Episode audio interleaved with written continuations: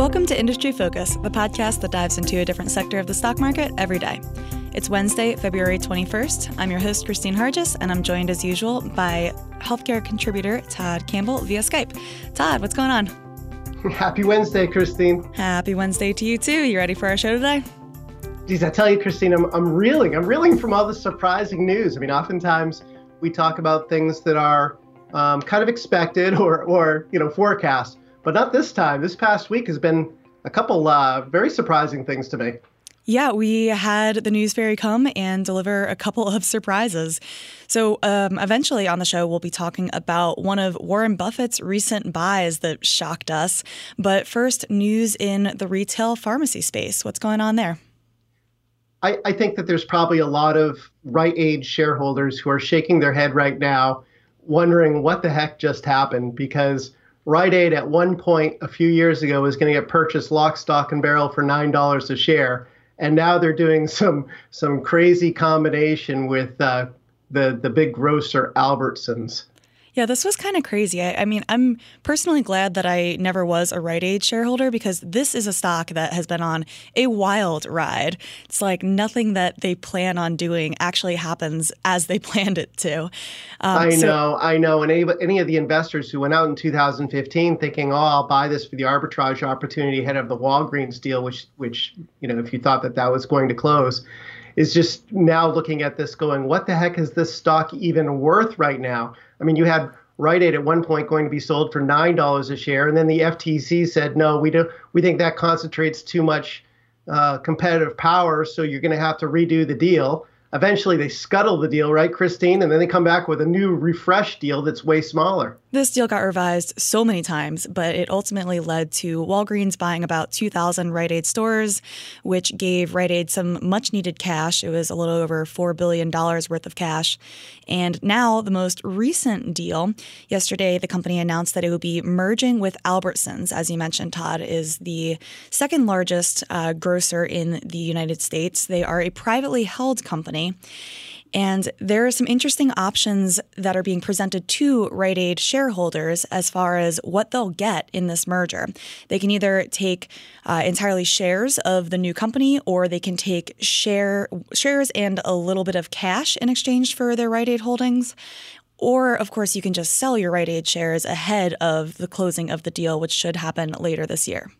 Right. And what makes this really confusing is that Albertsons isn't publicly traded yet. Yeah. So you're looking at the trying to figure out what the deal value is, but you don't know what that value of that one share of Albertsons you can get for each 10 shares of Rite Aid. Yeah. So you so, know that you're going to end up walking away with about 30% of the combined company, but you really don't know how to value that 30%. And I think that's one of the reasons that Rite Aid shares initially pre-market popped and then they settled only up slightly and I think they're down today because uh, these people are looking at it and going, I don't know if this deal is worth two dollars a share, three dollars a share, or one dollar a share. Yeah, it, it's pretty crazy. And Albertsons has a pretty interesting history as well, um, almost as interesting as Rite Aid's history.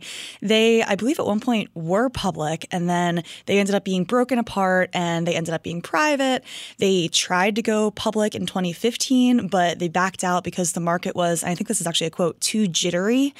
And then in 2017, they made a bid for Whole Foods, which would have made them go public again. I think our listeners all know how that ended with Amazon actually winning that bid for Whole Foods. But now with this merger, they would again, the combined company would uh, become a publicly traded entity. Right. You've got all the grocery market is actually it's a very tough business to be in. It's very low margin business. And a lot of, because it's low margin business, um, a lot of the operators out there have decided that scale is key. And so when, when Albertsons went private, uh, the people who took it private, the hedge fund, private equity funds, et cetera, they said, okay, well, let's build up a lot of scale. So they went out and they bought um, Safeway, for example. They went out and, and, and acquired a bunch of different stores over the course of the last few years to turn themselves into a, a, really large player on the East Coast and the West Coast, which is kind of similar to where Rite Aid's geography matches up. So, I mean, you could argue there's some synergies there. Um, and you may know, even if you don't have an Albertsons around your neighborhood, there are Star Markets and Shaw's and Vons and Safeways. So you may be familiar with those brands instead. And uh, I, I don't know. This is a really interesting interesting way for these private equity firms to, I, guess, start to, to realize the value and by taking this public again.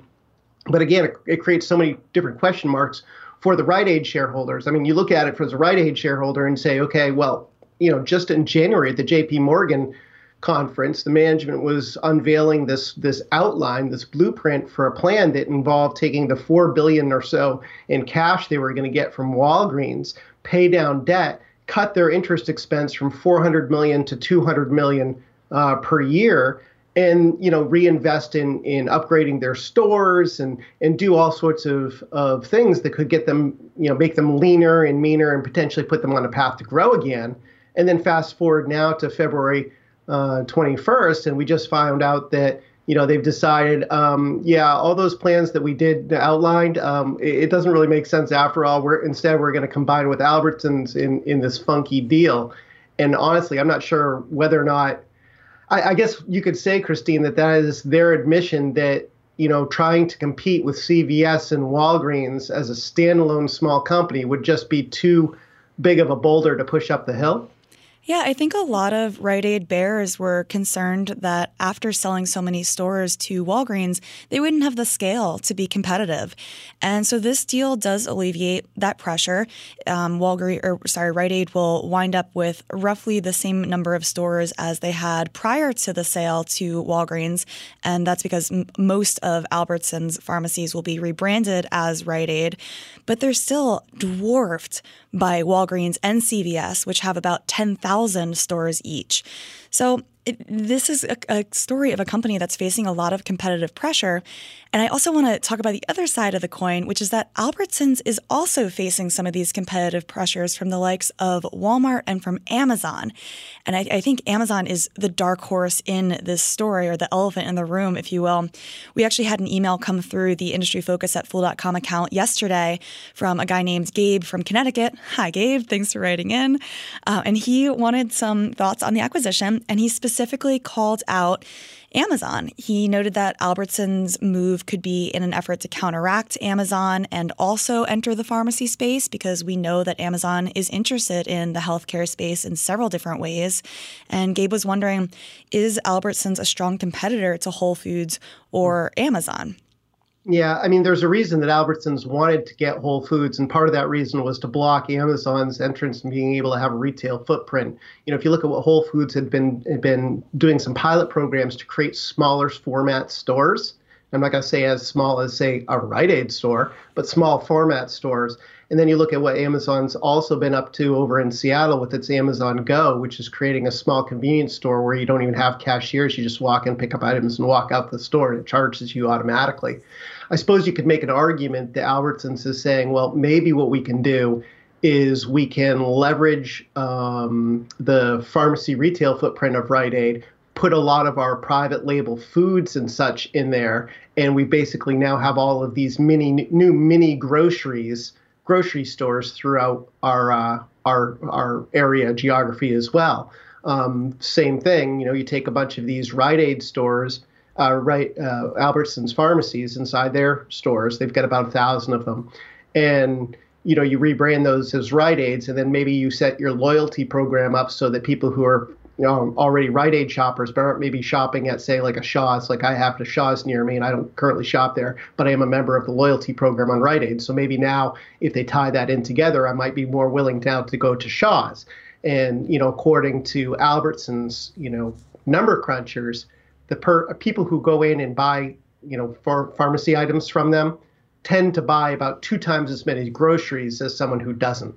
So they may be looking at it as saying, you know, this is a great way for us to consolidate some additional market share to ex- to expand within our, our particular geographies and maybe to drive some additional sales within each of our stores that we can leverage against our fixed costs. I also found that last bit to be a really interesting point when you're looking through the slide deck that the two companies presented in their announcement of this merger. I want to share some more numbers behind that. The average weekly spending of a prescription customer for Albertsons is three and a half times that of people that are non RX customers. And their average visits per week, 2.3 times per week, as opposed to 0.8 times for the non prescription customers.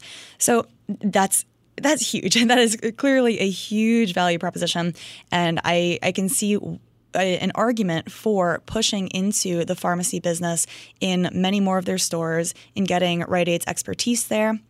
And hopefully, uh, you mentioned also their own labels, their private labels. Um, I, I, can see them uh, combining scale too, because Rite Aid also has its own labels um, it, to further drive these front of store sales or non RX sales.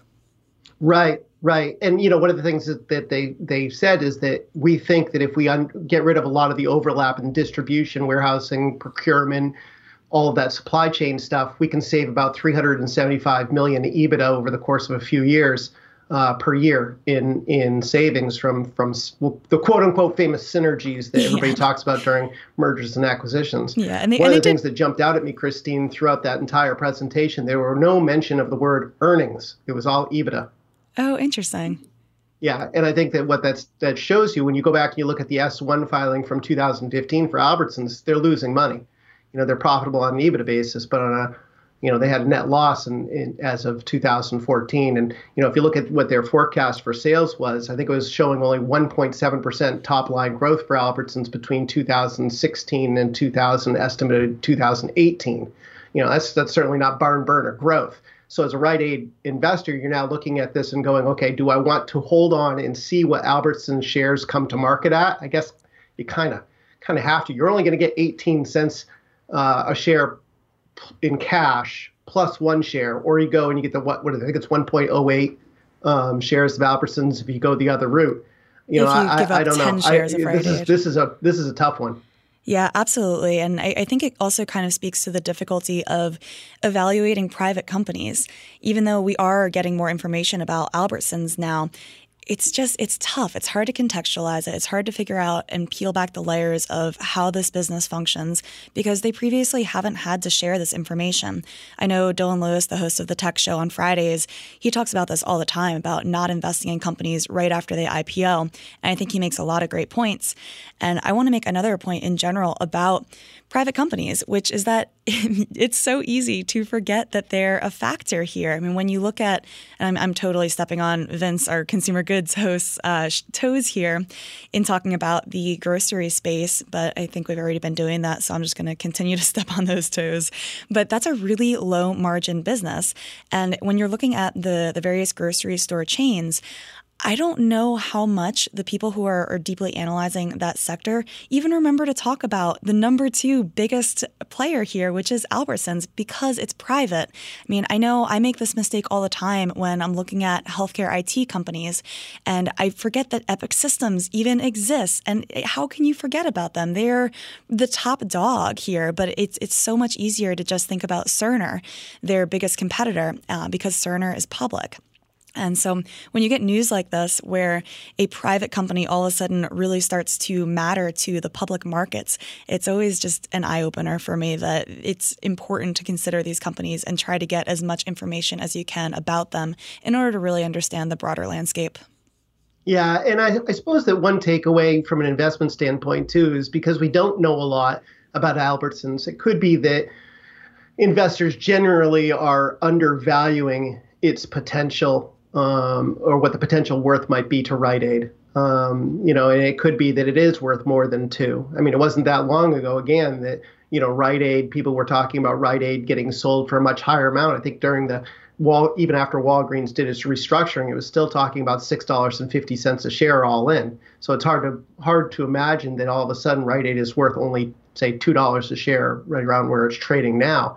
The other thing that we have to recognize, though, is that that market is moving so and changing so so quickly. Right? We have CVS coming out and announcing they're attempting to buy Aetna. And if they do that, then well, what does that do with all of those now Aetna customers now being driven, a captive captive con- consumers driven into the CVS stores? How does Rite Aid combat against that? How does Rite Aid combat against Walgreens if Walgreens goes ahead and tries to acquire the rest of AmerisourceBergen and solidify its its ability to drive down price um, in negotiating power that way. Um, so this is a very it's a, it's it's it's a very confusing deal and and it's definitely a surprising deal as far as I'm concerned. Yep, I completely agree. Changing gears now, our next segment features the Oracle of Omaha, Mr. Warren Buffett himself let's preface our discussion that we're about to have with a little bit of explanation of how we get our information about Warren Buffett, what uh, Warren Buffett is up to stock wise. So, when we talk about what Buffett bought in the most recent quarter. What we're specifically saying is that we know from a filing called a 13F that Berkshire Hathaway, the company that he runs, bought shares of the given stock. Right. They have to file those every quarter. Big investors have to file it every quarter. And in this case, we're not talking about uh, Warren Buffett's personal portfolio. We're talking about Berkshire Hathaway, the, cap- the company that, that he and Charlie Munger run and what that portfolio happens to own in it. I think that portfolio manages about 180 billion dollars in equities. Um, so it's definitely one worth paying attention to. And um, you know, I, I so I, so yeah, so we, we have that information and we get that on a quarterly basis, and it just came out and it's in arrears. So we're talking about what was bought as of the end of December 31st, so the, the fourth quarter in this case of 2017. Right. So with all of those caveats in mind, we wanted to highlight something that we thought was a really shocking buy. Quite frankly, I, I was surprised to see this which is a very large position in Teva Pharmaceutical. I actually I should walk that back a little bit because for them it's not a very large position, but it was a 358 million dollar stake, which to you and I, Todd, that's pretty large. Yeah, and after appreciation since the news came out, it's it's closer to a 400 million uh, dollar stake. He bought 18.9 million shares in Teva Pharmaceutical, uh, and that launched him into the the company's ninth largest uh, shareholder. So instantaneously in one quarter, uh, Warren Buffett surprises everybody, becomes the ninth largest shareholder of Teva Pharmaceutical. Right, and so the reason that this is kind of surprising is because Teva is in a bit of a rough patch. The stock lost about half of its value in 2017. Um, for context about what the business does, they're the largest maker of generic drugs. Um, they also have a few uh, uh, brand name drugs. Specifically, Copaxone is its top selling drug. It's for multiple sclerosis. It has been facing generic competition and it's still generating multiple billions of dollars per year, but its revenue is dropping pretty sharply. On top of that, Teva is also also saddled with a ton of debt due to an acquisition of Allergan's generic unit, uh, which was Actavis. This was back in the year 2016. That was a $33 billion cash acquisition, plus also 100 uh, million in shares which made it the world's largest drug maker right at a time when generic drugs are facing very steep competition that puts a lot of pressure on on the pricing of these drugs.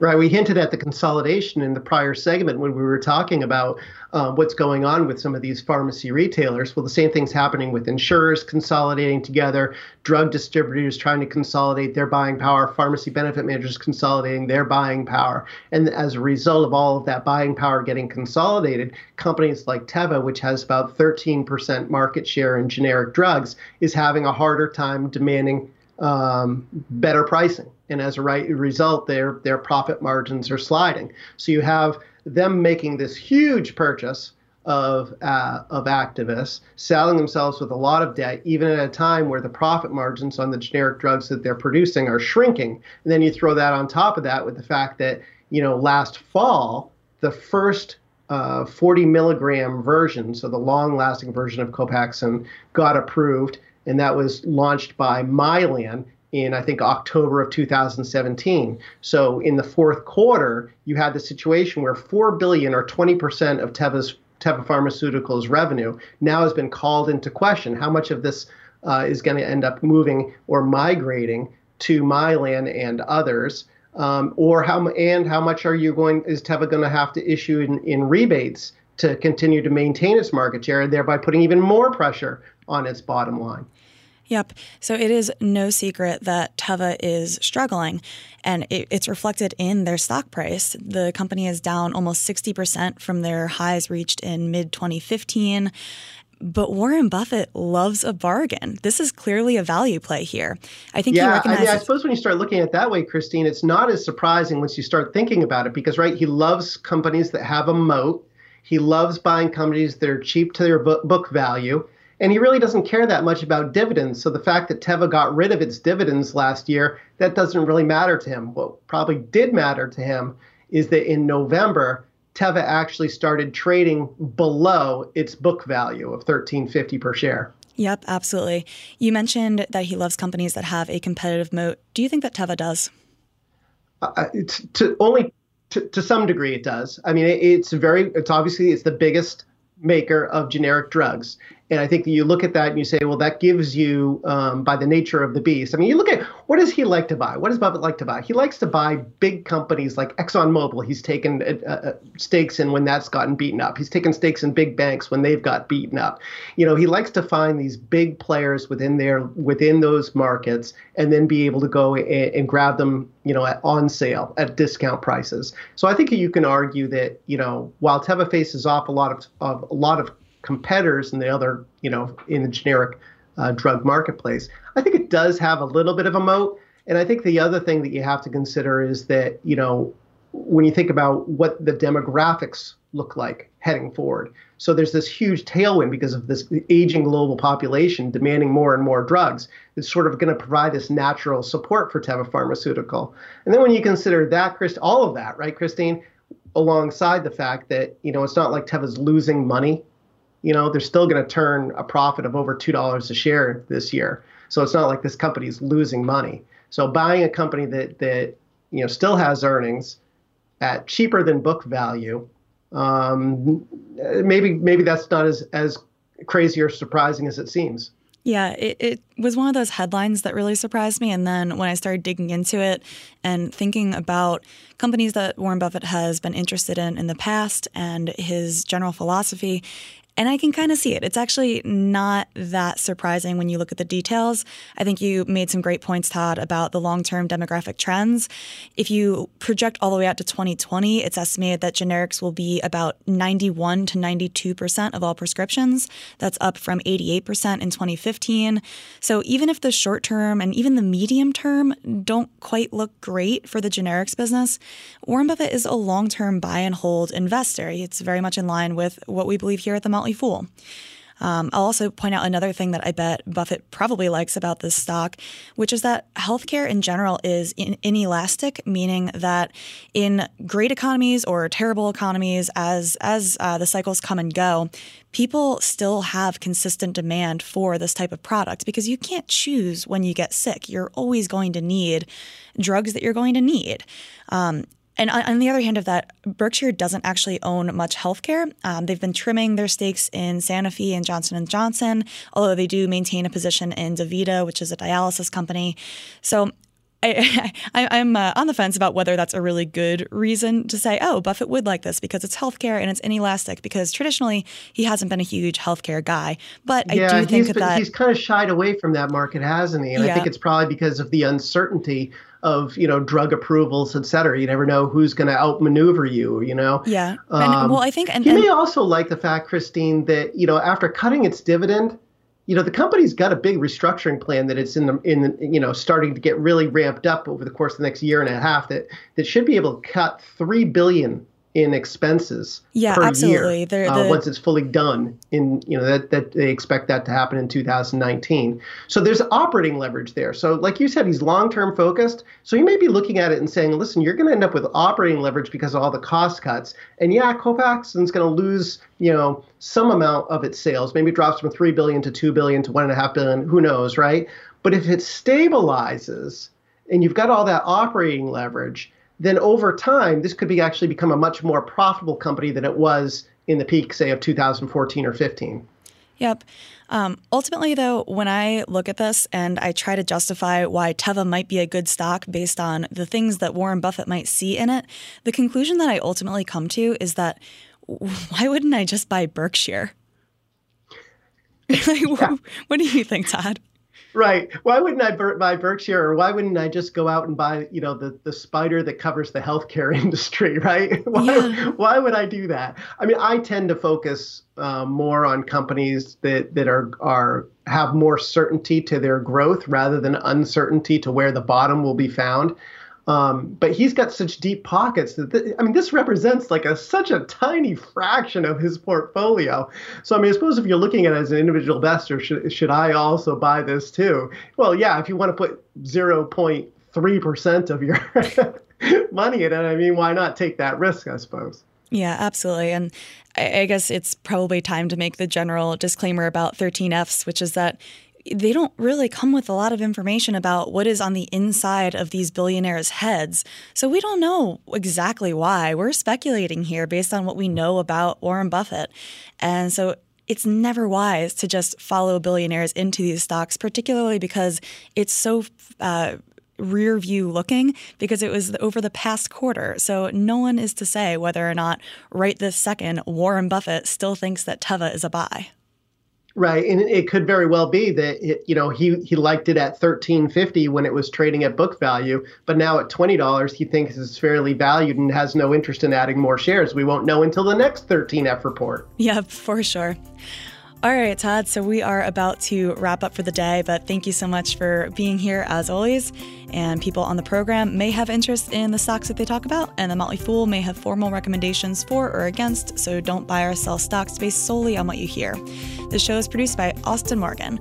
For Todd Campbell, I'm Christine Harjes. Thanks for listening, and Fool on.